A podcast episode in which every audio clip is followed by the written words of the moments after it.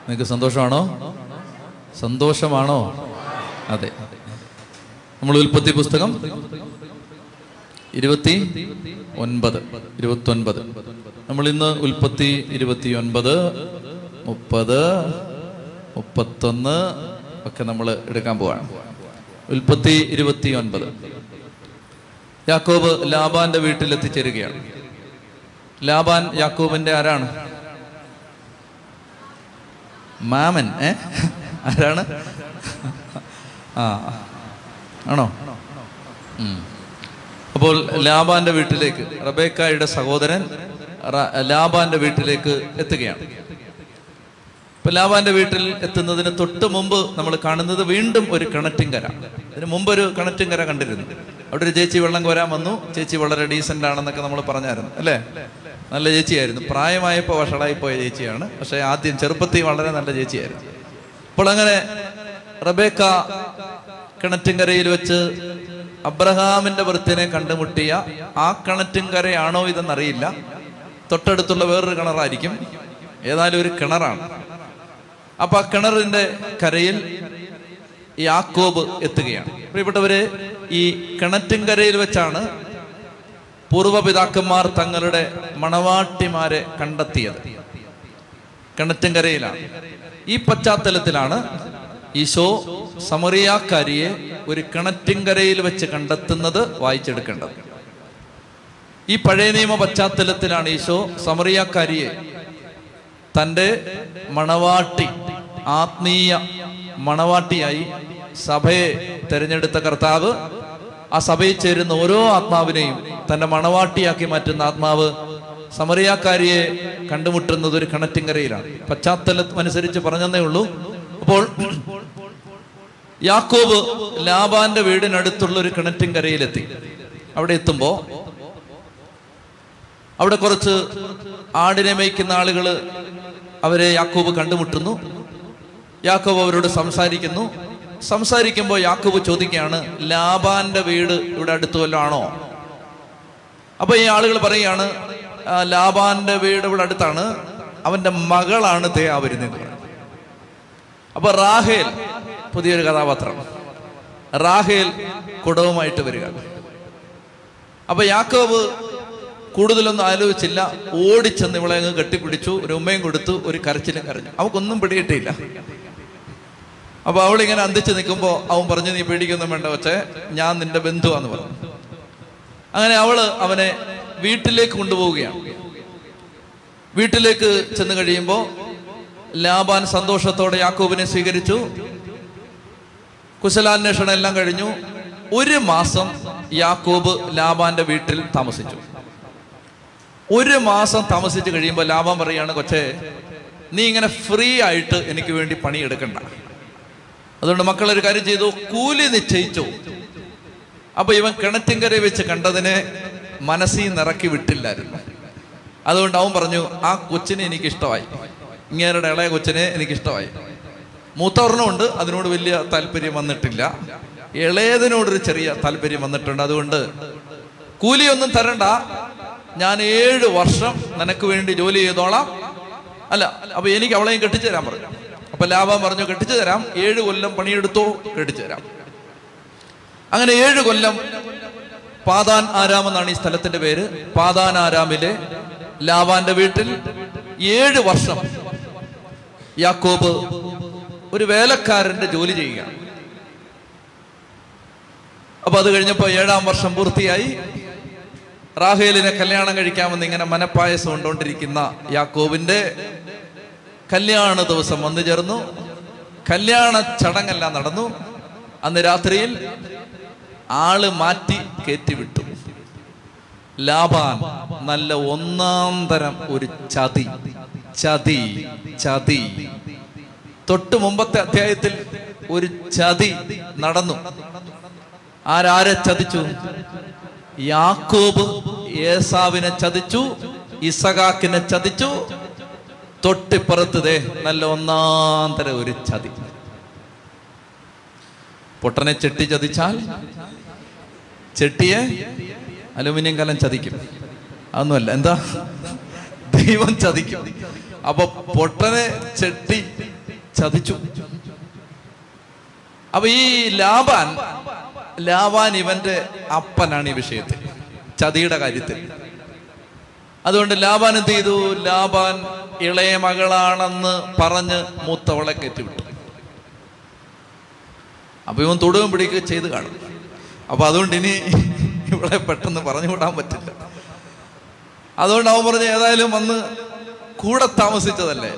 അവൾ നിൽക്കട്ടെ പക്ഷെ മറ്റവളെയും വേണം. അപ്പൊ ലാഭം പറഞ്ഞു അടുത്ത ഏഴ് വർഷം കൂടെ പണിയെടുത്തോ? അടുത്ത ഏഴ് വർഷം. അങ്ങനെ പതിനാല് കൊല്ലം. റാഹേലിന് വേണ്ടി യാക്കോബ് ലാവാന്റെ വീട്ടിൽ പണിയെടുത്തു. പതിനാല് കൊല്ലം അവിടെ ഇങ്ങനെ ഒരു വാക്യമുണ്ട്. പക്ഷെ ഈ പതിനാല് കൊല്ലവും യാക്കോബിന് വലിയ കൊല്ലമായിട്ട് തോന്നിയില്ല. കാരണം എന്താണ്? റാഹേലിനെ കിട്ടും. മനസ്സിലായോ? അതായത് ഇഷ്ടപ്പെട്ടൊരു കാര്യത്തിന് വേണ്ടിയുള്ള അധ്വാനം അധ്വാന ഭാരം അഭാരമല്ലാതായിട്ട് മാറും. ഇളയ ചെറുക്കൻ മൂത്തവൻ വയ്യാത്തതാണ്. ഇളയവൻ ആരോഗ്യമുണ്ട്. അപ്പൊ ഇളയ ചെറുക്കൻ മൂത്ത വയ്യാത്ത മൂത്തവനെ എടുത്ത് തോളെ വെച്ചിങ്ങനെ വെച്ച് വെച്ച് നടന്നു പോവാ. അപ്പൊ കടയിലിരുന്നോണ്ടൊരുത്തൻ മലയാളിയാണല്ലോ എന്തിനു ഏതിനു അഭിപ്രായം പറയും? കടയിലിരുന്നോണ്ടൊരുത്തൻ പറഞ്ഞു മോനെ വലിയ ഭാരമായല്ലേ അവൻ പറഞ്ഞു ഭാരമല്ല പറഞ്ഞു. മനസ്സിലായോ? ഭാരമല്ല ചേട്ടനാണ്. ചേട്ടനായതുകൊണ്ട് ഭാരമല്ല. ചേട്ടനായതുകൊണ്ട് മാത്രം ഭാരമല്ല. പ്രിയപ്പെട്ടവരെ പല ഭാരങ്ങളും നമ്മൾ എടുക്കുന്നത് ചേട്ടനായോണ്ടാണ്. പല ഭാരങ്ങളും നമ്മൾ എടുക്കുന്നത് സ്നേഹമുള്ളത് കൊണ്ടാണ്. സ്നേഹമുള്ളിടത്ത് ഭാരം ഭാരമാവില്ല. പതിനാല് കൊല്ലം റാഹേലിന് വേണ്ടി അടിമപ്പണി എടുത്തു. യേശുവിന് വേണ്ടി ജീവിക്കുന്നവർക്ക് അത് ഭാരമല്ലാത്തത് അതുകൊണ്ടാണ്. മദർ തെരേസ കൽക്കട്ടയിലെ പുഴുവരിക്കുന്ന ജീവിതങ്ങളെ ചേർത്ത് പിടിക്കുകയും അവരുടെ കരാങ്കുലങ്ങളിൽ വ്രണിതമായ കരങ്ങളിലും കാലുകളിലും മുഖത്തുമൊക്കെ ചുംബിക്കുകയും ചെയ്യുന്ന കണ്ടിട്ട് മാൽക്കം മകറഡിജ് എന്ന് പറയുന്ന ഒരു ബ്രിട്ടീഷ് പത്രപ്രവർത്തകൻ ചോദിച്ചു മദർ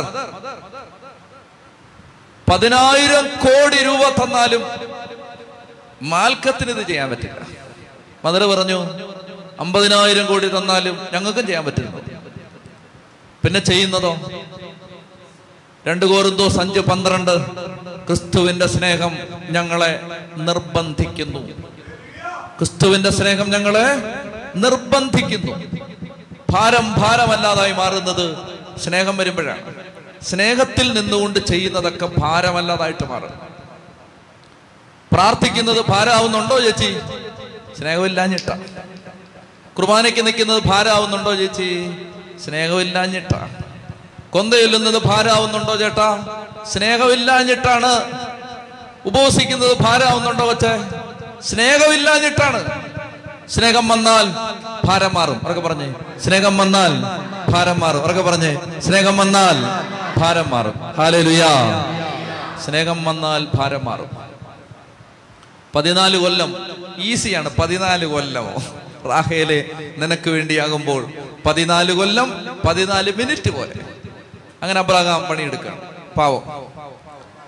സോറി ഓ നിങ്ങൾ എന്നാ നല്ല സ്റ്റുഡൻസ് യാക്കോബ് പണിയെടുക്കണം. ഭയങ്കര ചതിയാ ചെയ്തേ. ചതിക്ക് പകരം ചതി. അപ്പൊ അടുത്ത സംഭവം എന്താന്ന് വെച്ചാൽ ഇയാൾക്ക് ആരോടാ സ്നേഹം? ഏ? റാഹേലിനോട്. ലാബാന്റെ മൂത്ത കൊച്ചിന്റെ പേര് ലയ. ലയ. കാണാനൊന്നും വലിയ ഭംഗിയില്ലെന്നാണ് വായിച്ചാൽ മനസ്സിലാവുന്നത്. വലിയ മെച്ചമില്ലായിരിക്കും. ആ ഏതായാലും സൗന്ദര്യം എവിടാന്നറിയാം നിങ്ങൾക്ക്? സൗന്ദര്യം എവിടെ ഇരിക്കുന്നത് ശരിക്കും? ഈ സൗന്ദര്യം എവിടെ ഇരിക്കുന്നത് പറഞ്ഞുതരാവോ സൗന്ദര്യം ഇരിക്കുന്നത് നോക്കുന്ന ആടെ കണ്ണിലാണ്. അതുകൊണ്ടല്ലേ നിങ്ങളെ കെട്ടിയവന് നിങ്ങൾ ഭയങ്കര സൗന്ദര്യമാന്ന് പറയുന്നത് അതുകൊണ്ടത് അത് പുള്ളിയുടെ കണ്ണിലാണ് നിങ്ങളുടെ സൗന്ദര്യം ഇരിക്കുന്നത്. നിങ്ങൾ ചേട്ടനെ നോക്കിയിട്ട് ചേട്ടാ ഭയങ്കര ഷാറൂഖ് ഖാന്റെ കൂട്ടുണ്ട് എന്ന് പറയുന്നത് എന്തുകൊണ്ടാ? അത് ഇതാ. സ്നേഹം. അപ്പൊ ആ കണ്ണിലാണ് ഈ സൗന്ദര്യം കിടക്കുന്നത്. നോക്കുന്നവന്റെ കണ്ണിലാണ് സൗന്ദര്യം.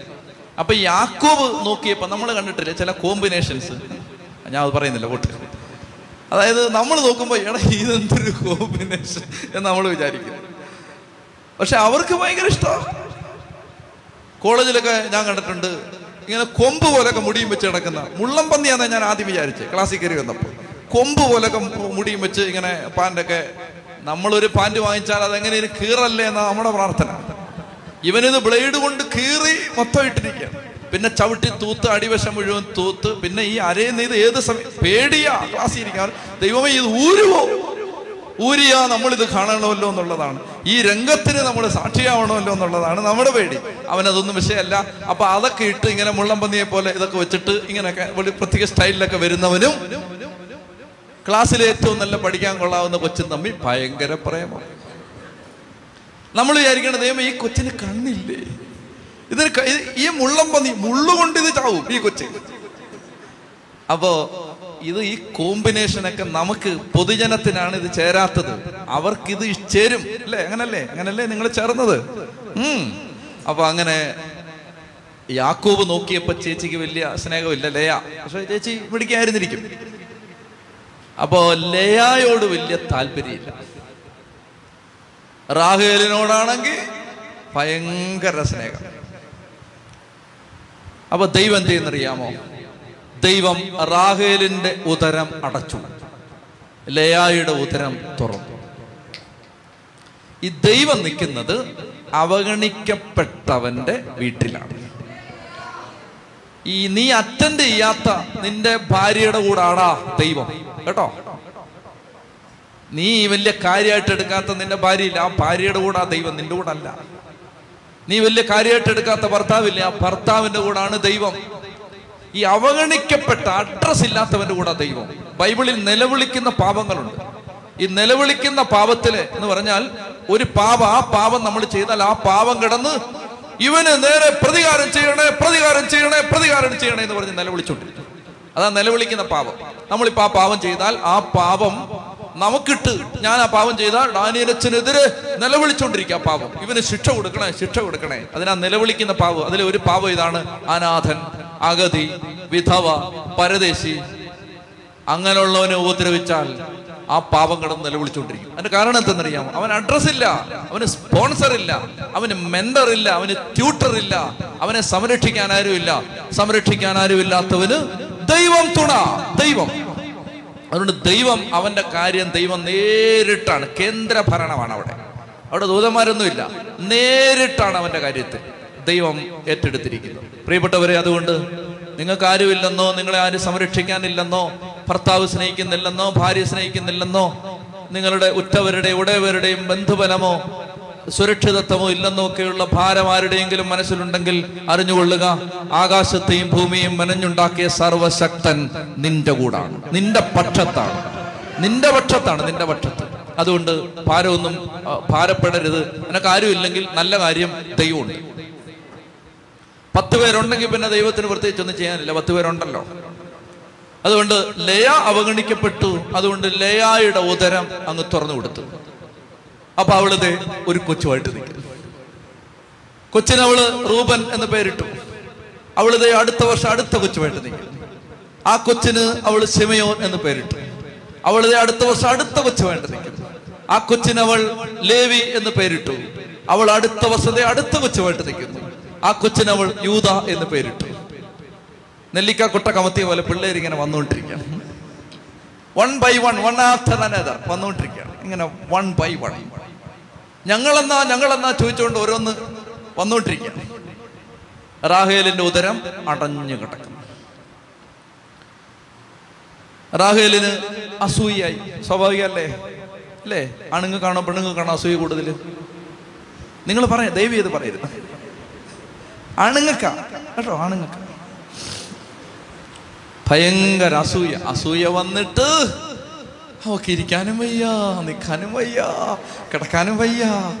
ഭയങ്കര പൊറുതെ വിട്ട് ആകെ വിഷമത്തിലായിരിക്കാം. അസൂയ കയറിയിട്ട് അവൾ നോക്കുമ്പോൾ ലേയ കൊച്ചനെ കൊച്ചിനെ എടുത്തുകൊണ്ട് ഒരു കൊച്ചിനെ ഇവിടെ വെച്ചിരിക്കുന്നു ഒരു കൊച്ചിനെ ഇവിടെ വെച്ചിരിക്കുന്നു ഒരു കൊച്ചിനെ കഴുത്തെ കൂടെ രണ്ട് കാലം ഇങ്ങോട്ട് ഇട്ടിരിക്കുന്നു ഒരു കൊച്ചിനെ വാടാ കൊച്ച എന്ന് പറഞ്ഞിട്ട് അങ്ങനെ അവളിങ്ങനെ രാരീരാരീരം രാരോ. മറ്റവൾ കാണുമ്പോഴാണ് ഇവളുടെ രാരി കൂടുന്നത്. മനസ്സിലായല്ലോ? അപ്പൊ അങ്ങനെ ഇവക്ക് സഹിക്കുവോ? റാഹേലാണെങ്കിൽ ചങ്കത്തെ അപ്പൊ അവൾ ഒരു ദിവസം ഈ യാക്കോ വന്ന് പറഞ്ഞു നിങ്ങൾ എന്തിനു കൊള്ളാൻ ചോദിച്ചു? അവ യാക്കോ പറഞ്ഞു എടി ഇത് എന്നോടല്ല നീ ചോദിക്കേണ്ടത്. നീ ദൈവത്തോട് ചോദിക്കുക അപ്പൊ വഴക്കാണ് വീട്ടിൽ. വഴക്ക് നടന്നിട്ടും കാര്യമായിട്ട് പ്രയോജനമൊന്നും ഉണ്ടാവുന്നില്ല. ആ സമയത്ത് ഈ അസൂയ കാരണം റാഗേൽ പറഞ്ഞു ഇനിയിപ്പോ എന്നെ കൊണ്ട് നടക്കത്തില്ല. അതുകൊണ്ട് പണ്ട് അബ്രാഹത്തിന് സാറ ചെയ്ത പോലെ വേലക്കാരിയെ പിടിച്ചു കൊടുത്തു. പണ്ടത്തെ സിസ്റ്റമാ ചേട്ടാ ഇപ്പൊ അതില്ല. പഴയ നിയമം. ചേട്ടനത് ഒന്നും എഴുതാത്ത ചേട്ടനത് കുറിച്ചെടുക്കുന്നു. ഇത്രയും നേരം ഇരുപത്തെട്ട് അധ്യായത്തിൽ അങ്ങേര് ഇന്ന് വരെ ഒന്നും എഴുതിയിട്ട് അത് എഴുതി. എഴുതരുത്. എഴുതരുത്. ഭാര്യമാരൊക്കെ ഫെമിനിൻ റൈറ്റ് ഫീമെയിൽ റൈറ്റ് നീ കോടതിയിലാവും. അപ്പൊ അതുകൊണ്ട് വേലക്കാരിയെ പിടിച്ചു കൊടുത്തു. വേലക്കാരികൾക്ക് പിന്നെ അങ്ങനൊന്നുമില്ല. അവർ അവരെന്തിനും തയ്യാറായിട്ട് നിൽക്കാണ്. അങ്ങനെ വേലക്കാരിയിൽ നിന്ന് അടുത്ത പിള്ളേരങ്ങോട്ട് വരികയാണ്. Dan Naphtali. അപ്പോ റാഗേൽ വേലക്കാരി കൊടുത്തപ്പോ ലയ പറഞ്ഞു എനിക്കും ഉണ്ടോടാന്ന് പറഞ്ഞു വേലക്കാരി. തവിടിച്ചോ പിടിച്ചോ. ആ വേലക്കാരി അടുത്ത രണ്ട് പിള്ളേർ വരികയാണ്. സെബുലൂൺ പിന്നെ ഒരു പെങ്കൊച്ച് ദീന. ദീന ഉള്ളതുകൊണ്ട് അതിന് ദീനം എന്ന് പേരിട്ടല്ല എന്റെ പേരങ്ങനെ? ദീന. ആ. പിള്ളേർ കുറെ ആയി വീട്ടിൽ. എങ്ങനെ പോയി? വീടല്ലേ ഇപ്പതായി പിള്ളേര് ചറപറ പറ പിള്ളേര് നിൽക്കും ഇതെല്ലാം എവിടെ നടക്കുന്നേ?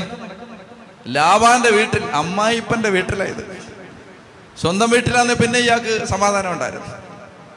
ഇത് അമ്മായിപ്പന്റെ വീട്ടിലാണ് ഈ പിള്ളേരെല്ലാം ഇങ്ങനെ ചെറുപറ പറ പറ പിള്ളേർ വന്നോണ്ടിരിക്കുക ലാഭ നോക്കുമ്പോ ഇന്നലെ കാണാൻ തുരുത്തം ഇന്ന് രാവിലെ അതാണ് അവസ്ഥ. എന്റെ പ്രിയ സഹോദരങ്ങളെ അങ്ങനെ ആകെപ്പാടെ ബഹളം വീട്ടിൽ. ഇവർ മത്സരിച്ച് വേലക്കാരികളെ കൊടുത്തോണ്ടിരിക്കും സമാധാനത്തോടെ ജീവിച്ചിരുന്ന ഒരു മനുഷ്യൻ. ഒരു അനുഗ്രഹം വാങ്ങിക്കാൻ പോയതാണ്. ഇതുപോലായി തീരുമെന്ന് വിചാരിച്ചില്ല. അങ്ങനെ ആകപ്പാടെ ബുദ്ധിമുട്ട്. അങ്ങനെ ഇരിക്കുന്ന സമയത്ത് യാക്കോബിന്റെ ആടുമാടുകൾ വർദ്ധിക്കുന്നു സമ്പത്ത് വർദ്ധിക്കുന്നു. അതാണ് അടുത്ത ഭാഗത്ത് നമ്മൾ കാണുന്നത്. മക്കളൊക്കെ ഇഷ്ടം പോലെ ഉണ്ടായി. അത് കഴിഞ്ഞിട്ട് മുപ്പതാമത്തെ ഇരുപത്തി ഒമ്പത് കഴിഞ്ഞു കേട്ടോ. മുപ്പത് കയറി. വലിയ കാര്യമായിട്ടൊന്നുമില്ല അതുകൊണ്ടാണ് ഞാൻ പോന്നേ. ഇത് അറിഞ്ഞങ്ങ് പോയാൽ മതി. കാര്യങ്ങളൊക്കെ അറിഞ്ഞങ്ങ് പോകാനുള്ളതേ ഉള്ളൂ. അപ്പോ അവിടുന്ന് ഇവർ മത്സരമാണ്. ഭയങ്കര മത്സരമാണ്. മത്സരം നടത്തി മക്കളിങ്ങനെ ഓരോന്നോരോന്നായിട്ട് വന്നുകൊണ്ടിരിക്കുമ്പോഴാണ് റൂബൻ വയലിൽ പോയി ഒരു പഴം പറിച്ചുകൊണ്ട് പോകുന്നു ആ പഴത്തിന്റെ പേരാണ് ദൂതായി പഴം. അതിവിടെ ഇല്ലെന്ന് തോന്നുന്നു. നിങ്ങളുടെ വീട്ടിലുണ്ടോ? ഏ? ആ ദൂതായി പഴം. അങ്ങനെ പഴം. ആ പഴം പറിച്ചുകൊണ്ട് വന്നിട്ട് അവൻ ഇത് ലേയായിക്ക് കൊണ്ട് കൊടുത്തു. പിള്ളേർ അതിനേക്കാളും പെശകാണ്. തള്ളമാരെ തമ്മിൽ അടുപ്പിക്കാൻ പിള്ളേർ ഇവന് വല്ല സുഖം അവന് തിന്നിട്ട് വന്നാൽ പോരെ. അവനിത് കൊണ്ടുവന്ന് ലേയായിക്ക് കൊടുത്തിട്ട് അപ്പൊ ലയ ഈ പഴവും പിടിച്ചുകൊണ്ട് നിൽക്കുമ്പോൾ റാഗയിൽ വന്നിട്ട് പറയാണ് എനിക്ക് ആ പഴം തരുകൂടി ആ പഴം തരാം. കെട്ടിയവനെ ഇന്നിങ്ങി വിടണമെന്ന് പറഞ്ഞു. തരം താണ കളിയാണ് നടന്നുകൊണ്ടിരിക്കുന്നത് ഈ അസൂയ മൂത്ത് ഈ പഴവും കൊണ്ട് ചെറുക്കം വന്നപ്പോ സമയത്ത് അങ്ങനെ അങ്ങനെ വീണ്ടും ഇത്തരം പരിപാടികൾ വീട്ടിൽ നടന്നുകൊണ്ടിരിക്കുകയാണ്. അവസാനം റാഹേലിന്റെ ഉദരം ദൈവം തുറന്നു. ആ ഉദരത്തിൽ നിന്ന് ഒരു ബോംബിങ് വന്നു. ആ ബോംബിന്റെ പേരാണ് ജോസഫ്. നമ്മൾ കാണാൻ പോകുന്ന ശക്തമായ ഒരു കഥാപാത്രമാണ്. പൂർവ യൗസേപ്പ്. യൗസേപ്പ് പിതാവിന്റെ മുന്നോടിയാണ്.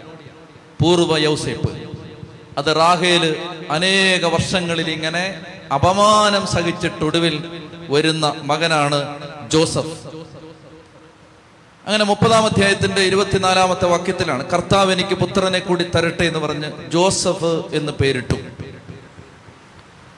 ഇനി ഇത് കഴിയുമ്പോ ചതിക്കാൻ ഇവനും മിടുക്കനാണല്ലോ യാക്കോവും മിടുക്കനാണ്. ലാബ മാത്രമല്ല ലാബാൻ വേ യാക്കോവ് വേറൊരു ചതി അങ്ങോട്ട് ചെയ്ത് ലാബാന്റെ ആടുമാടുകളെ മുഴുവൻ അവന്റെ സ്വന്തമാക്കി. അത് ഞാൻ വിവരിക്കുന്നില്ല അതൊന്നും വിവരിച്ച് വെറുതെ സമയം കളയണ്ട. അപ്പോ ഈ ആടുകൾ ചേരുന്ന സമയത്ത് ഒരു ഏർപ്പാടൊക്കെ ചെയ്തു വെച്ച് അതൊന്നും വേണ്ട. വേണോ? നിങ്ങൾക്കുള്ള ആവശ്യമില്ലാത്ത സാധനം എല്ലാം വേണം. നല്ല കാര്യം പറയുമ്പോൾ ഇത് തുടങ്ങിയിട്ട് ആവശ്യമില്ലാത്ത എല്ലാം വേണം. അത് വേണ്ട. അപ്പൊ ഇങ്ങനെ ആ ആടുകളെ ഇവനൊരു ടെക്നിക്ക് ഉപയോഗിച്ച് ആടുകളെ എല്ലാം നല്ല കൊഴുത്ത ആടുകളെ യാക്കൂബ് സ്വന്തമാക്കി. അങ്ങനെ യാക്കൂബിന്റെ സമ്പത്ത് വർദ്ധിച്ചു. മുപ്പതാധ്യായം കഴിഞ്ഞു. ഇരുപത്തൊമ്പത് കഴിഞ്ഞു. ഇരുപത്തൊമ്പത് ഒരു തരം താണ അധ്യായമാണ്. മുപ്പത് കഴിഞ്ഞു. മുപ്പത്തൊന്ന്. അങ്ങനെ ഇഷ്ടം പോലെ സമ്പത്ത്. ഞാൻ ഇത് ഓടിച്ചു വിടുന്നതിന്റെ കാര്യം ഇരുപത് വർഷം എനിക്ക് ഇന്ന് പറഞ്ഞു തീർക്കണം. ഇരുപത് വർഷം കഴിഞ്ഞ് യാക്കൂബിന്റെ മടക്കയാത്രയാണ് നമ്മൾ അടുത്തത്. അത് നമുക്ക് വിശദമായിട്ട് കാണേണ്ടതാണ്. അപ്പൊ ഈ ഇരുപത് വർഷത്തിനിടെ നടക്കുന്ന സംഭവ വികാസങ്ങളാണ്. യാക്കോബിന്റെ സമ്പത്ത് വർദ്ധിച്ചു. പതിനാല് കൊല്ലം കല്യാണം കഴിക്കാൻ കാത്തിരുന്നു പോയി. പിന്നെ ഒരു ആറ് കൊല്ലമാണ് ആ ആറ് കൊല്ലത്തിനിടയിൽ യാക്കൂബിന്റെ സമ്പത്ത് വർദ്ധിച്ചു. ഇഷ്ടം പോലെ ആടുമാടുകളും കന്നുകാലികളും എല്ലാം യാക്കൂബിനുണ്ടായി. അങ്ങനെ യാക്കൂബ് ഒരു ദിവസം ഇങ്ങനെ ചിന്തിക്കുകയാണ്. ഇരുപത് വർഷമായി ഇവിടെ വന്ന് ഈ ആടിമയെ പോലെ പണിയെടുക്കാൻ തുടങ്ങിയിട്ട് എനിക്ക് തിരിച്ചു പോകണം അമ്മ ജീവിച്ചിരിപ്പില്ല. അമ്മ മരിച്ചുപോയി. അപ്പൻ ജീവിച്ചിരിപ്പില്ല. ചേട്ടൻ ജീവിച്ചിരിപ്പുണ്ട്. ചേട്ടനെ ചതിച്ചിട്ടോടിയ ഓട്ടമാണിത്. ആ ഓട്ടത്തിന് ഒടുവിൽ ഒരുപാട് ചതി കിട്ടി. ഒത്തിരി ചതിക്കപ്പെട്ടു. അത് ഞാൻ അവസാനം വായിച്ച് കേൾപ്പിക്കാം. ഒത്തിരി ആളെ ചതിച്ചു ലാവാൻ. അങ്ങനെ ആ ചതിയുടെയും വഞ്ചനയുടെയും ഇരുപത് വർഷങ്ങൾ പിന്നിട്ട് ജീവിതം എടുത്തപ്പോ യാക്കൂബ് ചിന്തിക്കുകയാണ് എനിക്ക് തിരിച്ചു പോകണം ഞാൻ തിരിച്ചു പോവാ. അങ്ങനെ തിരിച്ചു പോകാനായിട്ട് യാക്കോബ് തീരുമാനമെടുക്കുകയാണ്. ഇതിനിടയ്ക്ക് ലാബാന്റെ മക്കൾക്ക് യാക്കൂബിനോട് ചെറിയൊരു പ്രയാസമൊക്കെ ഉണ്ടാവുന്നു. അങ്ങനെ യാക്കൂബ് തിരിച്ചു പോവാണ്. തിരിച്ചു പോകുന്ന സമയത്ത് ലയായും റാഹേലും നല്ല മിടുക്കുകളാണ്. അവർ പറഞ്ഞു കിട്ടാവുന്നൊക്കെ എടുത്തോടി എന്ന് പറഞ്ഞു. ഇങ്ങനെ ഏതായാലും ഒന്നും തരാൻ പോണില്ല. കിട്ടുന്നതെല്ലാം എടുത്തോളാൻ പറഞ്ഞു. അങ്ങനെ ആ വീട്ടിൽ നിന്ന് ഇവളുമാര് രണ്ടുപേരും കൂടെ എടുക്കാവുന്നതെല്ലാം എടുത്തു. ചില പെണ്ണുങ്ങൾ അങ്ങനെ എടുക്കാവുന്നതെല്ലാം എടുത്തുകൊണ്ട് പോയിട്ട് പിന്നെയും വന്നെടുക്കുകയാണ് അപ്പൊ അങ്ങനെ ഇവളുമാരെല്ലാം കൂടെ എടുത്തുകൊണ്ട് അവിടുന്ന് പോവാണ്. ലാബാൻ ദൂരെയായിരുന്നു. ആടുകളുടെ രോമം കത്തിരിക്കാൻ വേണ്ടി അയാൾ വേറൊരു സ്ഥലത്തേക്ക് ബിസിനസ് ടൂറിന് പോയ സമയത്താണ് ചേച്ചിമാര് സാധനം കലവും ചട്ടിയെല്ലാം പിറക്കിക്കൊണ്ട് പോകുന്നത് മൂന്ന് ദിവസം കഴിഞ്ഞപ്പോഴാണ് പാവം ലാവാൻ അറിഞ്ഞത് അയ്യോ സാധനം എല്ലാം പോയി പിള്ളേരും പോയി പത്തിരുപത് കൊല്ലമായിട്ട് നമുക്ക് വേണ്ടി പണിയെടുത്തോണ്ടിരുന്ന ഒന്നാം തരം പണിക്കാരൻ അവൻ മക്കളെയും കൊണ്ട് പിള്ള അവന് ഇഷ്ടം പോലെ പിള്ളേരുമായി എല്ലാവരുമായിട്ട് അവൻ സ്ഥലം വിട്ടു. പ്രിയപ്പെട്ടവരെ ലാബാൻ മൂന്ന് ദിവസം കഴിയുമ്പോൾ ഒരു പത്ത് ദിവസം കഴിഞ്ഞ് കണ്ടെത്തി. യാക്കോബിനെ കണ്ടെത്തി. കണ്ടെത്തിയിട്ട് യാക്കോബിനെ ഒന്ന് ചെയ്യരുതെന്ന് ദൈവം ലാബാനോട് പറഞ്ഞിട്ടുണ്ട്. തലേ രാത്രി പ്രത്യക്ഷപ്പെട്ടിട്ട് ദൈവം പറഞ്ഞു യാക്കോബിനെ നീ ഒന്നും ചെയ്യരുത്. അവനെ തുടരുത്. ഞാൻ പറഞ്ഞിട്ടാണ് അവൻ പോകുന്നത്. അങ്ങനെ ലാബാൻ യാക്കോബിന്റെ അടുത്തെത്തി. ലാബാൻ പറഞ്ഞു എടാ നീ എന്നോട് ചോദിച്ചാ പോരായിരുന്നു. നീ എന്തിനാ കള്ളനെ പോലെ ഓടിയത്? എന്റെ പിള്ളേര് എനിക്കൊരു ഉമ്മ കൊടുക്കാൻ പോലും ചാൻസ് കിട്ടിയില്ല. അങ്ങനെ പറയുന്നു. ഞാൻ ചുംബിച്ച് വിടത്തില്ലായിരുന്നു. പിന്നെ ഈ കള്ളന് വിടാൻ താല്പര്യമില്ലാഞ്ഞിട്ടാണ്. അപ്പോ അയാൾ അങ്ങനെയൊക്കെ നല്ല വാക്കുകളൊക്കെ പറഞ്ഞ് യാക്കൂബിനോട് സംസാരിച്ചുകൊണ്ടിരിക്കുന്ന സമയത്ത് ലാഭം പറയുകയാണ്. പക്ഷെ ഒരു കാര്യം ഒരു കാര്യത്തിൽ എനിക്കൊരു പരാതിയുണ്ട്. പരാതി ഇതാണ്. നീ എല്ലാം എടുത്തു. നീ ആടുപാടിനെ സമ്പത്ത് കന്നുകാലികളെ പാത്രങ്ങൾ എല്ലാം എടുത്തു. പക്ഷെ എന്റെ കുലദൈവങ്ങളെ ആരോ മോഷ്ടിച്ചിട്ടുണ്ട്. അതാരോ എടുത്തെന്നറിയാമോ അത് റാഹേൽ അങ്ങ് പൊക്കി. പോയപ്പോഴേ അഞ്ചാറ് ദൈവങ്ങൾ ആ അഞ്ചാറ് ദൈവങ്ങളോട് അങ്ങ് ഇരിക്കട്ടെ വിചാരിച്ചു. ഇത് ആ നാട്ടിൽ താമസിച്ചതിന്റെ കുഴപ്പമാണ്. ആ നാട്ടിൽ താമസിച്ചപ്പോ ജനതകളുമായിട്ട് ഇടകലർന്ന് ലാവാന്റെ വീട്ടിൽ കുറെ ദൈവങ്ങൾ കുട്ടി ദൈവങ്ങൾ ഇരിപ്പുണ്ട്. അപ്പൊ ലാവാൻ വെച്ച് പൂജിച്ചുകൊണ്ടിരുന്ന ദൈവങ്ങളെല്ലാം റാഹേൽ വിചാരിച്ചു ഓ അപ്പൻ ഇനി ഇതിന് ഈ ദൈവങ്ങളെല്ലാം എന്തിനാ? റാഹേൽ അതും പൊക്കിക്കൊണ്ടങ്ങ് അപ്പൊ ലാവാന് മക്കൾ പോയാലും വിഷമമില്ല. ദൈവങ്ങൾ പോയത് വലിയ വിഷമാണ് അങ്ങനെ ദൈവങ്ങളെ നഷ്ടപ്പെട്ടതിൽ ലാവാൻ വിഷമിച്ചിട്ട് പറഞ്ഞു എന്റെ എന്റെ ദൈവങ്ങളെ ആരാ എടുത്തെന്ന് ചോദിച്ചു യാക്കോബിന് ദൈവങ്ങളൊന്നും വേണ്ട. യാക്കോബ് പറഞ്ഞ ആ എടുത്തില്ലെന്ന് ലയ പറഞ്ഞ് ആ എനിക്ക് പണ്ടേ ഇഷ്ടമല്ലെന്ന് പറഞ്ഞു മൂത്ത് നോക്കാൻ പോലും ഇഷ്ടമാണ് റാഹേൽ ഒട്ടകത്തിന്റെ പുറത്ത് തന്നെ ഇരിക്കുകയാണ്. റാഹേൽ പറഞ്ഞു അപ്പ എനിക്കിപ്പോ ഇറങ്ങാൻ പറ്റാത്ത പരുവാണ്. അതുകൊണ്ട് ഞാൻ ഇവിടെ ഇരിക്കുകയാണ്. അതുകൊണ്ട് എന്നെ ഇപ്പൊ ഇറക്കല്ലെന്ന് പറഞ്ഞു. ഞാൻ ഇപ്പൊ മോശപ്പെട്ട അവസ്ഥ ഇരിക്കുകയാണ്. എനിക്ക് ഇപ്പൊ ഇറങ്ങിക്കൂടാ. നിങ്ങൾ വായിച്ചാ മതി. അപ്പോ ശ്രദ്ധിക്കണം ഒരു കാര്യം പറയാനാണ്. ലാഭ പറഞ്ഞു പിന്നെ എന്റെ ദൈവം ഇവിടെ? എന്റെ ദൈവം ഇവിടാ? പിള്ളേരെ നിങ്ങൾ വല്ലതും എടുത്തോളാം ചോദിച്ചു. പിള്ളേരെ ഞങ്ങൾ ഞങ്ങൾ മറ്റേ കളിപ്പാട്ടങ്ങളെല്ലാം പൊക്കിയായിരുന്നു ദൈവങ്ങളെല്ലാം അവിടെ വെച്ചിട്ടുണ്ട്. അപ്പോ യാക്കോബ് ഈ സമയത്ത് ഒരു വെറും വാക്ക് പറയുകയാണ്. ഇതാണ് ഇന്ന് നിങ്ങൾ ശ്രദ്ധിക്കണം. യാക്കോബ് പറയാണ് അങ്ങയുടെ ദേവന്മാർ ആരുടെ കയ്യിലുണ്ടെങ്കിലും അയാൾ മരിച്ചോട്ടെ. ശ്രദ്ധിക്കണം. ചുമ്മാ പറഞ്ഞ ഒരു ആവേശത്തിന് പറഞ്ഞതാ. പക്ഷെ അതങ്ങ് അറം പറ്റി. വാക്കുകളിലൂടെയുള്ള ശാപം ഉണ്ട്. ശ്രദ്ധിക്കണം. വാക്കുകളിലൂടെയുള്ള ശാപമുണ്ട് ഇത് നിങ്ങൾ ശ്രദ്ധിച്ച് കേൾക്കണം. അങ്ങനെ എന്തെങ്കിലും ഉണ്ടെങ്കിൽ ഇന്ന് ആരാധനയിൽ പ്രാർത്ഥിച്ച് അത് അഴിച്ചു പോണം. എന്തെന്നറിയാമോ ഞാൻ അങ്ങനെ ചെയ്തിട്ടുണ്ടെങ്കിൽ ഞാൻ മരിച്ചോട്ടെ. ചെയ്തിട്ടായി പറയുന്നത് അല്ലെങ്കിൽ ഇതിലും ഭേദം മരിക്കുന്നതാണ്. നിന്റെ തലവട്ടം കണ്ടേ പിന്നെ കുണം പിടിച്ചിട്ട്.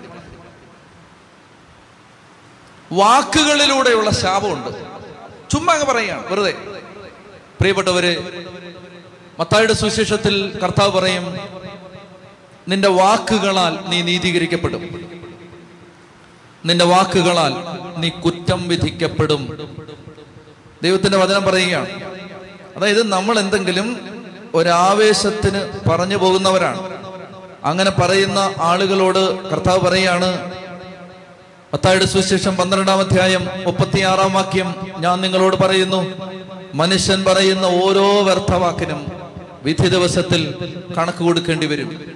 എന്തെന്നറിയാമോ? നമ്മൾ പറയും കർത്താവെ അതെന്നെ അങ്ങനെ നടന്നേ? വിധി ദിവസത്തിൽ നമ്മൾ കുറെ ചോദ്യം ചോദിക്കാൻ പറ്റിട്ടില്ലേ കർത്താവെ അതെന്നെ അങ്ങനെ നടന്നേ? കർത്താവ് പറയും ആയിരത്തി തൊള്ളായിരത്തി എൺപത്തിനാല് ജനുവരി മാസം ഇരുപത്തെട്ടാം തീയതി രാവിലെ പത്ത് മണിക്ക് പത്ത് രണ്ടിന്. നീ എന്താടാ പറഞ്ഞേ? അതാ ഇതെന്ന് പറയും. അതാണ് ഇത് നീ പറഞ്ഞ ഓരോ വ്യർത്ഥവാക്കിനും കണക്ക് കൊടുക്കേണ്ടി വരും. നിന്റെ വാക്കുകളാൽ നീ നീതീകരിക്കപ്പെടും. നിന്റെ വാക്കുകളാൽ നീ കുറ്റം വിധിക്കപ്പെടും. നിന്റെ വാക്കുകളാൽ നീ നീതീകരിക്കപ്പെടും. നിന്റെ വാക്കുകളാൽ നീ കുറ്റം വിധിക്കപ്പെടും. സുഭാഷിതങ്ങൾ പന്ത്രണ്ടാം അധ്യായം പതിമൂന്നാം വാക്യം.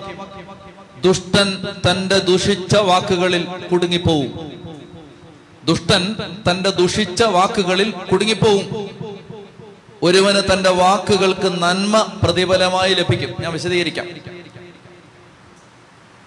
പതിമൂന്നാം അധ്യായം സുഭാഷിതം പതിമൂന്ന് രണ്ട്. ഉത്തമനായ മനുഷ്യൻ തന്റെ വാക്കുകളുടെ നല്ല ഫലം അനുഭവിക്കും. തന്റെ വാക്കുകളുടെ നല്ല ഫലം. ദുഷ്ടൻ തന്റെ ദുഷിച്ച വാക്കിൽ കുടുങ്ങിപ്പോവും. നല്ലവൻ തന്റെ നല്ല വാക്കുകളുടെ ഫലം അനുഭവിക്കും.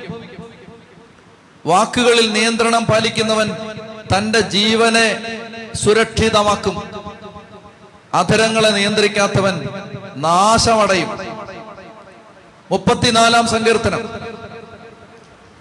മുപ്പത്തിനാലാം സങ്കീർത്തനം പന്ത്രണ്ടാം വാക്യം. ജീവിതം ആഗ്രഹിക്കുകയും സന്തുഷ്ടമായ ദീർഘായുസ് അഭിലഷിക്കുകയും ചെയ്യുന്നോ. തിന്മയിൽ നിന്ന് നാവിനെയും വ്യാജഭാഷണത്തിൽ നിന്ന് അധരത്തെയും സൂക്ഷിച്ചോ.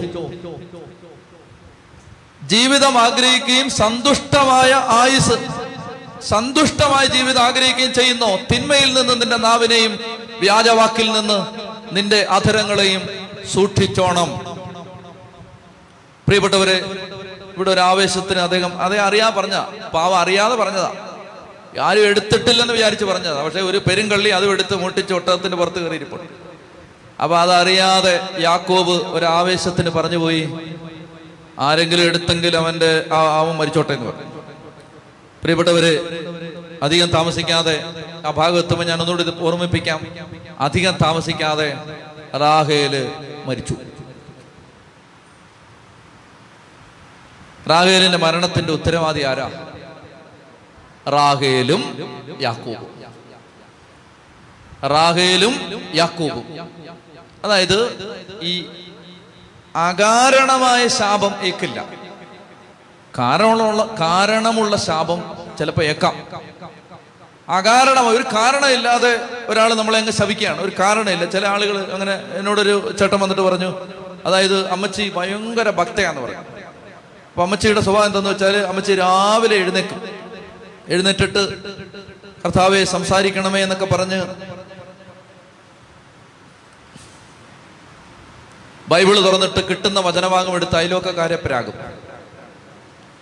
ഇപ്പൊ ഒരു വചനം കിട്ടും ഇപ്പൊ ഞാൻ തുറന്നപ്പോൾ കിട്ടിയ വചനം ഇതാണ്. അന്യന്റെ പണം കൊണ്ട് വീട് പണിയുന്നവൻ തന്റെ സൗകര്യത്തിന് കല്ല് ശേഖരിക്കുന്നവരാണ് പ്രഭാഷകൻ ഇരുപത്തൊന്ന് എട്ടിൽ മുടിഞ്ഞു പോട്ടെ. അങ്ങനെ പറയും. അങ്ങനെ പറയുന്ന മാനസിക രോഗികളുണ്ട് ഉണ്ടെന്ന് നിങ്ങളുടെ വീട്ടിലെ കാണും. അതായത് ചുമ്മാ അങ്ങ് പ്രാഗ് കണ്ടിരുന്ന ആളുകളെ. നിനക്ക് അങ്ങനെ സംഭവിക്കും. നീ നിന്നെ കാണിച്ചു തരാളാ ചുമ്മാ ഒരു കാരണമില്ലാതെ പ്രാകുന്ന ആളുകളുണ്ട്. ശാപിക്കും ആ അകാരണമായ ശാപം ഏക്കില്ല. ഇനി ശാപം പറയുന്നവർ കേട്ടോണം. പ്രഭാഷകൻ ഇരുപത്തൊന്ന് ഇരുപത്തേഴ്. ദൈവഭയമില്ലാത്തവൻ പ്രതിയോഗിയെ ശപിക്കുമ്പോൾ തന്നെ തന്നെയാണ് ശപിക്കുന്നത്. ആ കേട്ടോ? വിവരം അറിയും. അതായത് സ്വന്തം ജീവിതത്തിൽ നന്മയും ദൈവഭയം ഇല്ലാത്തവൻ അയൽക്കാരനെ ശവിക്കുകയാണ് നീ മുടിഞ്ഞു പോകുന്നത് ബൂമറാങ് പോലെ അത് തിരിച്ചു വരും. ഇവൻ എന്താ എഴുതേക്കാത്ത? ഇവൻ ഈ ആളുകളെല്ലാം പ്രായിക്കൊണ്ടിരിക്കുക അതെല്ലാം തിരിച്ചു വന്നുകൊണ്ടിരിക്കുകയാണ് അപ്പോൾ അകാരണമായ ശാപം ഏക്കില്ല ഈ ശപിക്കുന്ന ആളുകൾക്ക് ഇതെല്ലാം തിരിച്ചടിക്കും. വാക്കുകൾ പറയുമ്പോൾ സൂക്ഷിച്ച് പറയണം. അതൊക്കെയാണ് ഇതിനകത്തുനിന്ന് നമുക്ക് എടുക്കാവുന്ന സന്ദേശങ്ങൾ.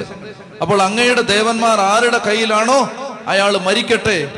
അങ്ങയുടേത് എന്തെങ്കിലും എന്റെ കൈവശമുണ്ടെങ്കിൽ അങ്ങ് തിരിച്ചെടുത്തോളൂ. റാഹയിൽ ദേവന്മാരെ മോഷ്ടിച്ച വിവരം യാക്കോബ് അറിഞ്ഞിരുന്നില്ല. അങ്ങനെ ലാബാൻ തിരിച്ചു പോകുന്ന സമയത്ത് ഞാൻ പറഞ്ഞ് അവസാനിപ്പിക്കാൻ പെട്ടെന്ന് ലാബാൻ തിരിച്ചു പോകുന്ന സമയത്ത് യാക്കോബ് ഇയാൾ ഈ കിടന്ന് ദേവന്മാരെ എല്ലാം അന്വേഷിച്ചുകൊണ്ട് നീ എടുത്തോ നീ എടുത്തോ കൊച്ച നീ എടുത്തോ നിന്റെ വായിക്ക് കുടഞ്ഞിട്രാ അതിനകത്ത് നോക്കട്രാ എന്നൊക്കെ പറഞ്ഞ് പരിശോധിക്കുമ്പോൾ യാക്കോബിന് ദേഷ്യം വന്നു. ഇരുപത് കൊല്ലായിട്ട് പിടിച്ചു വെച്ചിരുന്ന ദേഷ്യം പെട്ടെന്ന് പുറത്തു വന്നു. പുറത്തു വന്നിട്ട് യാക്കോബ് ലാബാനോട് കയർത്തു. മുപ്പത്തിയൊന്നാം അധ്യായത്തിൽ മുപ്പത്തിയാറാം വാക്യം. രോഷാകുലനായ യാക്കൂബ് ലാബാനോട് കയർത്തു അവൻ ചോദിച്ചു എന്റെ പേരിലുള്ള കുറ്റം എന്താണ്? ഞാൻ എന്ത് തെറ്റാണ് ചെയ്തത്? ഇത്ര ആവേശത്തോടെ എന്റെ പിന്നാലെ പാഞ്ഞു വരാൻ എന്ത് തെറ്റാണ് ഞാൻ ചെയ്തത്? എന്റെ സാധനങ്ങളൊക്കെ പരിശോധിച്ചില്ലേ? അങ്ങയുടെ വീട്ടുവകയിൽ എന്താണ് അതിൽ കണ്ടെത്തിയത്? അങ്ങയുടെയും എന്റെയും സഹോദരങ്ങളുടെ മുമ്പിൽ അവയൊക്കെ നിരത്തി വെക്കുക അവർ വിധി പറയട്ടെ? ഇരുപത് കൊല്ലം ഞാൻ നിന്റെ കൂടെ ആയിരുന്നില്ലേ? അങ്ങയുടെ ചെമ്മരിയാടുകൾക്ക് കോലാടുകൾക്കും ഗർഭചിത്രം സംഭവിച്ചോ? സംഭ- സംഭവിച്ചോ? അങ്ങയുടെ മുട്ടാടുകളെ ഞാൻ കൊന്നു തന്നോ? കാട്ടുമൃഗങ്ങൾ കടിച്ചു കീറിയവയെ പോലും ഞാൻ അങ്ങയുടെ അടുത്ത് കൊണ്ടുവന്നിട്ടില്ല. അതിന്റെ നഷ്ടം ഞാൻ തന്നെ സഹിക്കും. യാക്കോബിന്റെ സങ്കടമാണ്.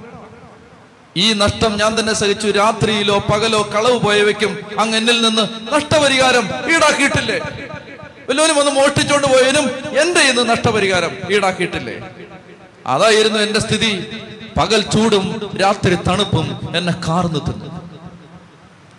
ഉറക്കവന്റെ കണ്ണുകളിൽ നിന്ന് വിട്ടകന്നു. ഇരുപത് കൊല്ലം ഞാൻ അങ്ങയുടെ വീട്ടിലായിരുന്നു.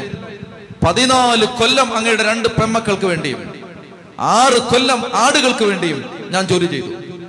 പത്ത് തവണ നീ എന്റെ കൂലിയിൽ മാറ്റം വരുത്തി.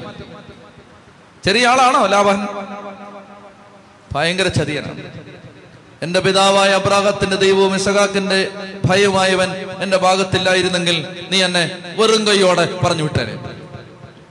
എന്റെ കഷ്ടപ്പാടും ദേഹാധ്വാനവും ദൈവം കണ്ടതുകൊണ്ടാണ് കഴിഞ്ഞ രാത്രി എടാ അതുകൊണ്ടാണ് കഴിഞ്ഞ രാത്രി ദൈവം നിന്നെ സഹാരിച്ചത് മനസ്സിലായോ? യാക്കോവ് ദേഷ്യപ്പെട്ടു. ദേഷ്യപ്പെട്ടപ്പോ ലാബാൻ ഒതുങ്ങി. ചില ആളുകൾ അങ്ങനെയാണ്. വിരട്ടിയാലേ ഒതുങ്ങും. ഞാനിങ്ങനെ പള്ളിയിൽ എന്റെ ഒരു പള്ളിയിൽ ഞാൻ ശുശ്രൂഷ ചെയ്തുകൊണ്ടിരുന്നപ്പോൾ ഇങ്ങനെ പ്രാർത്ഥിക്കും. പ്രാർത്ഥിച്ച് പ്രാർത്ഥിച്ച് പ്രാർത്ഥിച്ച് പ്രാർത്ഥിച്ച് ഇങ്ങനെ വരുമ്പോൾ നമ്മൾ തൊട്ട് തൊട്ട് വിടും. പിന്നെ ഒത്തിരി പേര് നിൽക്കല്ലേ അപ്പൊ ഈ കണ്ണ് കാണാത്തൊരു കൊച്ചുണ്ട്. അവിടെ തലയെ കൈവെക്കുമ്പോൾ അവൾ പറയും മര്യാദയ്ക്ക് പ്രാർത്ഥിക്കച്ചോ. പിന്നെ അവളുടെ അടുത്ത് വരുമ്പോൾ ഒരു മൂന്ന് മിനിറ്റ് പ്രാർത്ഥനയാണ്. കാരണം ഇവളല്ലേ നാണം കെടുത്തി കളയും പരസ്യമായിട്ട് എന്റെ വേറെ പള്ളിയിൽ ഒരുത്തനുണ്ടായിരുന്നു. അവൻ വന്നിട്ട് പറയും ബുധനാഴ്ച രാവിലെ പത്ത് മണിക്ക് എന്റെ വീട് വഞ്ചരിക്കണം. ഞാൻ പറയും കഴിഞ്ഞ മാസമല്ലേ വഞ്ചരിച്ചു എനിക്ക് ഈ മാസവും വഞ്ചരിക്കണം. എനിക്ക് ഈ മാസവും വഞ്ചരിക്കണം. ഞാൻ പറയും ബുധനാഴ്ച രാവിലെ പത്ത് മണിക്ക് ഞാൻ ഇവിടെ ഇല്ല ആ അച്ഛനില്ലയോ? പിന്നെ ആര് വഞ്ചരിക്കും? ഞാൻ പറയും എനിക്കറിയത്തില്ല. എനിക്ക് ബുധനാഴ്ച പത്ത് മണിക്ക് വഞ്ചരിക്കണം. ഞാൻ പറഞ്ഞു ഞാനില്ല. എന്നാ പിന്നെ ഈ സാധനം മറ്റേ വെള്ളം ഇല്ലെങ്കിൽ ഞാൻ വഞ്ചരിച്ചോളാം. അപ്പൊ ഞാൻ പറയും ബുധനാഴ്ച പത്ത് മണിക്ക് ഞാൻ ഞാൻ വരാം. അതായത് ചിലരുടെ അടുത്ത് വരട്ടെ നടക്കൂ. മനസ്സിലായോ? അവ ലാവാൻ ഒതുങ്ങി. നല്ല നീറ്റായിട്ട് ഒതുങ്ങി. അവർ തമ്മിൽ ഒരു ഉടമ്പടി ഉണ്ടാക്കി. അവർ തമ്മിൽ ഒരു കൽത്തൂണ് കൽക്കൂമ്പാരം ഉണ്ടാക്കി. അതിന്റെ മുകളിലിരുന്ന് അവർ ഭക്ഷിച്ചു. ഇരുപത്തി എത്ര? ഇരുപത്തെട്ട് അല്ല ഇരുപത്തൊമ്പത് മുപ്പത് മുപ്പത്തൊന്ന് തീർന്നു. മുപ്പത്തിരണ്ടാം അധ്യായം യാക്കോബ് തിരിച്ചു വരുന്നതാണ്. അത് നമ്മൾ ഇത്തിരി സമയം എടുക്കേണ്ടതാണ്. തിരിച്ചു വരവ് നാടകീയമാണ്. ഇരുപത് കൊല്ലം. ഒറ്റ കാര്യം പറഞ്ഞാൽ നമുക്ക് ഇന്നത്തെ നമ്മുടെ വചന പഠനം അവസാനിക്കും. ഈ ഇരുപത് കൊല്ലം എന്തിനു വേണ്ടി? ഈ ഇരുപത് കൊല്ലമാണ് ഇസ്രായേൽ എന്ന ജനതയുടെ തലവര തീരുമാനിച്ച ഇരുപത് കൊല്ലം. നഥാനിയലിനെ കാണുമ്പോൾ ഈശോ പറയുകയാണ് ഇതാ നിഷ്കപടനായ ഇസ്രായേൽക്കാരൻ. യാക്കോബാരാണ് ചതിയനായ ഇസ്രായേൽ. യാക്കോബിന്റെ പേര് ഇസ്രായേൽ എന്ന് ദൈവം മാറ്റുന്നുണ്ട്. അതായത് ഒരു ജനതയുടെ തലവരയിൽ നിന്ന് വഞ്ചന മാറ്റി പൂർവപിതാവിന്റെ ജീവിതത്തെ ദൈവം അനുഗ്രഹിക്കാൻ ദൈവം ശ്രദ്ധിക്കുക ഒരുക്കിയെടുക്കാൻ വേണ്ടി എടുത്ത ഇരുപത് കൊല്ലാണിത്. ഈ ചതിയനെ നല്ലവനാക്കാൻ ഇനി ഇങ്ങോട്ട് യാക്കോബിന്റെ ജീവിതം അതിസാഹസികമാണ്. ഈ ഇരുപത് കൊല്ലത്തെ പീഡാനുഭവങ്ങൾക്ക് ശേഷം വെളിവരുന്ന വരുന്ന യാക്കോബ് ഉണ്ടല്ലോ തീയാണ് തീ. ആ യാക്കോബ് പറയുന്നത് ആ യാക്കോബാണ് മക്കളെ അനുഗ്രഹിച്ചിട്ട് പറയുന്നത് മക്കളെ ജോർദാനിൽ കേവലം ഒരു വടിയുമായിട്ട് ജോർദാൻ കടന്നവനാണ് ഞാൻ. ഇപ്പോ ഞാൻ തിരിച്ചു വരുന്ന കണ്ടോ? അഗ്നി പരീക്ഷയെ അതിജീവിച്ചിറങ്ങി വരുന്ന യാക്കോബ്. പ്രിയപ്പെട്ട സഹോദര സഹോദരി നിന്റെ കുടുംബത്തിൽ നിന്റെ ഭാര്യ നിന്റെ ഭർത്താവ് നിന്റെ മക്കൾ നിന്റെ മാതാപിതാക്കൾ ഈ അഗ്നി പരീക്ഷയ്ക്ക് വേണ്ടി ദൈവം കാത്തുവെച്ച ചില ജീവിതങ്ങളാണ്. ആ ജീവിതങ്ങൾ നിന്റെ വീട്ടിൽ ദൈവം വെച്ചിരിക്കുന്നത് നീയും നിന്റെ തലമുറയും ഈ അഗ്നി പരീക്ഷയെ നേരിട്ട് പുറത്തു വരാൻ വേണ്ടിയിട്ടാണ്. ചൊല്ലി പറഞ്ഞേ ഹാലേലുയാ ഇരുപത് കൊല്ലമാണ് ഇസ്രായേലിന്റെ തലവരെ തീരുമാനിച്ചത്. ഒരു ജനതയെ ദൈവം രൂപപ്പെടുത്താൻ വേണ്ടി ഈ ചതിയനെ ദൈവം നേരെയാക്കി എടുക്കാൻ വേണ്ടി ലാവാൻ എന്ന കൊലച്ചതിയന്റെ വീട്ടിൽ കൊണ്ടുവച്ചു. അപ്പൊ ദൈവം നമ്മളെ ചില സാഹചര്യങ്ങളിൽ കൊണ്ടിടുന്നത് നമ്മളെ കുറച്ചുകൂടെ ഒന്ന് ഒതുക്കാൻ വേണ്ടിയിട്ട്. മനസ്സിലായോ? നമ്മളെ ഒന്ന് ശരിയാക്കിയിട്ട് ശരിയാക്കി കുറച്ചുകൂടെ ഉണ്ടെന്ന് നീ വരുങ്ങാൻ ഒന്നുകൂടെ ഒന്ന് ശരിയാവാറുണ്ട്. അങ്ങനെ ശരിയാവാൻ വേണ്ടി ദൈവം ചില ദുരിതങ്ങളിൽ നമ്മളെ അപ്പൊ നിങ്ങൾ ഓർക്കണം നിങ്ങളുടെ സൂപ്പീരിയർ നിങ്ങളുടെ ബോസ് ആൾ മോശമാണെങ്കിൽ അത് എല്ലാ ദിവസവും ജോലിക്ക് പോകുമ്പോൾ നിങ്ങൾക്ക് കണ്ണുനീരാണ് മക്കളെ വിഷമിക്കണ്ട. നിന്റെ അകത്തുനിന്നൊരു ജനത പുറത്തു വരാനുണ്ട്. അതുകൊണ്ടാണ് ഈ ബോസിനെ അവിടെ വെച്ചിരിക്കുന്നത്. ചില ആളുകളെ ദൈവം നമ്മുടെ വഴി വെച്ചിരിക്കുക ചില ആളുകളെ ദൈവം നമ്മുടെ ശുശ്രൂഷയ്ക്ക് മുമ്പിൽ വെച്ചിരിക്കുക സ്ഥിരമായിട്ട് കല്ലെറിയാൻ ചിലരെ വെച്ചിരിക്കുക എന്തിനാ വെച്ചിരിക്കുന്നറിയാമോ അങ്ങനെ വെച്ചാലേ നീ കുറച്ചുകൂടെ രൂപപ്പെടും. നിന്നിലൂടെ ദൈവം ചെയ്യാൻ പോകുന്ന വലിയ കാര്യങ്ങൾക്ക് പറ്റുന്ന വിധത്തിൽ നീ മേൽത്തരം പാത്രമായി മാറാൻ ഉത്കൃഷ്ടമായ പാത്രമായി മാറാൻ ദൈവം ചില ആളുകളെ നിന്റെ വഴിയിൽ വെച്ചിട്ടുണ്ട്. എറിയാൻ ചില ആളുകൾ ചീത്ത വിളിക്കാൻ ചില ആളുകൾ ഞെരുക്കാൻ ചില ആളുകൾ ഉപദ്രവിക്കാൻ ചില ആളുകൾ കരയിപ്പിക്കാൻ ചില ആളുകൾ. നിന്നെ നിന്റെ ജീവിതത്തെ ബുദ്ധിമുട്ടിക്കുന്ന സാഹചര്യങ്ങളെ വ്യക്തികളെ പ്രിയപ്പെട്ടവര് ദൈവം വെച്ചതാണെന്ന് വിശ്വസിക്കും. ഷെമേ എന്ന് പറയുന്ന ഒരു ചേട്ടൻ ദാവീദിനെ പുറകെ നടന്ന് തെറി വിളിക്കുന്നുണ്ട്. ദാവീദാണ് കൊട്ടാരത്തിൽ നിന്ന് പുറത്താക്കപ്പെട്ട ദാവീദ്. യൂതയായുടെ മലഞ്ചെരുവിലൂടെ തലമൂടി കരഞ്ഞുകൊണ്ട് കെദ്രോൻ തോട് കടന്ന് ഒലിവുമലയുടെ കയറ്റം കയറി പോകുമ്പോ ഷെമയി അവനെ വിളിക്കാണ് നീജ എടാ നീജ കൊലപാതകി.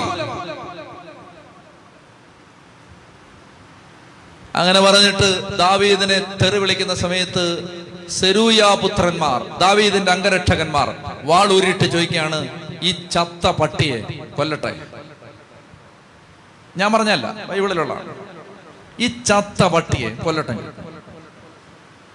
ഇപ്പൊ ദാവീദ് തിരിഞ്ഞു നിന്നിട്ട് പറയാണ് സെരൂയ പുത്രന്മാരെ നിങ്ങൾക്കിതിൽ എന്ത് കാര്യം? നിങ്ങൾക്ക് എന്താണ് കാര്യം? ദാവീദിനെ ശപിക്കുക എന്ന് ദൈവം കൽപ്പിച്ചിട്ടാണ് ഇവൻ എന്നെ തെറിവിളിക്കുന്നതെങ്കിൽ അരുതെന്ന് പറയാൻ നിങ്ങൾ ആരാണ് മനസ്സിലായോ? എന്നെ തെറി വിളിക്കുന്ന ദൈവം പറഞ്ഞിട്ടാണ് ഇവനെ വെച്ച് അവനെ വഴി വെച്ച് അവനെ ചായം വാങ്ങിച്ചു കൊടുത്താണ് ദൈവം എന്നെ തെറി വിളിപ്പിച്ചുകൊണ്ടിരിക്കുന്നത് മനസ്സിലായോ? അവന് മയക്കാട് കൂലിയും കൊടുത്തിട്ടാണ് ഇവനെ കൊണ്ട് തെറി വിളിപ്പിച്ചുകൊണ്ടിരിക്കുന്നത് അങ്ങനെ ദൈവം എന്നെ തെറി വിളിക്കുക എന്ന് പറഞ്ഞ് ഇവനെ വെച്ചിട്ട് എന്നെ അങ്ങനെ തെറി വിളിപ്പിച്ചുകൊണ്ടിരിക്കുമ്പോ നീ ആരടാ? അരുതെന്ന് പറയാൻ. പ്രിയപ്പെട്ട മക്കളെ നിങ്ങളുടെ കുടുംബത്തിൽ നിങ്ങളുടെ ജീവിത പങ്കാളി മക്കൾ മാതാപിതാക്കൾ നമ്മളൊന്നും മെരുങ്ങാൻ ദൈവം വെച്ചിരിക്കുകയാണ് ഇവരെ. മെരുങ്ങുമ്പോ നമ്മൾ നേരെയാവും അവരും നേരെയാവും. മനസ്സിലാവുന്നുണ്ടോ? ഏറ്റവും നല്ല ഉദാഹരണം ക്ലാസിക്കൽ എക്സാമ്പിൾ വിശുദ്ധ അഗസ്തീനോസ് ആണ് പറയുന്നത്. അദ്ദേഹം പറയുകയാണ് പത്തൊമ്പത് കൊല്ലമാണ് ഒന്നും രണ്ട് ദിവസമല്ല പത്തൊമ്പത് കൊല്ലാണ് എന്റെ അമ്മ എന്റെ മാനസാന്തരത്തിന് വേണ്ടി പ്രാർത്ഥിച്ചത്. പത്തൊമ്പത് കൊല്ലം. അറിയോ നിങ്ങൾക്ക്? പത്തൊമ്പത് കൊല്ലം. എന്താ ദൈവം എന്താ എന്താ എന്റെ അമ്മയുടെ പ്രാർത്ഥന കേൾക്കാൻ പത്തൊമ്പത് കൊല്ലം ആദ്യത്തെ മിനിറ്റിൽ തന്നെ ദൈവം കേട്ടതല്ലേ? അത് എഴുതുകയാണ്. ആദ്യത്തെ മിനിറ്റിൽ തന്നെ ദൈവം എന്റെ അമ്മയുടെ പ്രാർത്ഥന കേട്ടു. സ്വർഗ പ്രാർത്ഥന സ്വീകരിച്ചു. സ്വീകരിച്ചു എന്നിട്ട് എഴുതി വെച്ചു. പാസ്സാക്കിയിരിക്കുന്നു. എന്ന് പറഞ്ഞ എന്താ? ഈ ചെറുക്കൻ മാനസാന്തരപ്പെടും വിഷമിക്കണ്ട. അമ്മയെ വിഷമിക്കണ്ട. മോനിക്ക നിന്റെ പ്രാർത്ഥന അത് സ്വീകരിച്ചു. എന്നാ റെസിപ്റ്റ് പിടിച്ചു. ഇത് സംഭവം റെഡി പക്ഷെ ഈ മാനസാന്തരം അഗസ്തീനോസിന്റെ തലയിൽ വന്ന് തീയായിട്ട് വീഴാൻ പത്തൊമ്പത് കൊല്ലം എടുത്തു.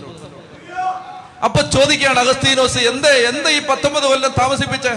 എന്നിട്ട് അദ്ദേഹം മറുപടി പറയുകയാണ് അഗസ്റ്റിന്റെ മാനസാന്തരം പത്തൊമ്പത് കൊല്ലം വൈകിയത് കൊണ്ട് കത്തോലിക്ക തിരുസഭയിൽ മാനസാന്തരപ്പെട്ട ഒരു അഗസ്തീനോസ് മാത്രമല്ല മാനസാന്തരപ്പെട്ട ഒരു മോനിക്ക കൂടി ഉണ്ടായി. മനസ്സിലാവുന്നുണ്ടോ? അതായത് മകന്റെ മാനസാന്തരം വൈകുന്നത് അമ്മയെ നീയും കൂടെ ഒന്ന് മാനസാന്തരപ്പെടാനാണ്. മകളുടെ മാനസാന്തരം വൈകുന്നത് അമ്മയെ നീയും കൂടെ കുറച്ചുകൂടെ ഒന്ന് മെരുങ്ങാൻ വേണ്ടിയിട്ട്. മനസ്സിലാവുന്നുണ്ടോ? ചില സാഹചര്യങ്ങൾ ചില ഞെരുക്കങ്ങൾ ചില ബുദ്ധിമുട്ടുകൾ ദൈവം വെച്ച് ഇരുപത് കൊല്ലം യാക്കോബിനെ വഴി തടഞ്ഞു നിർത്തുകയാണ്. ഇന്ന് മൊട്ടമൂട് ജംഗ്ഷനിൽ വെച്ച് യാക്കോബിനെ കിട്ടുകയാണ്.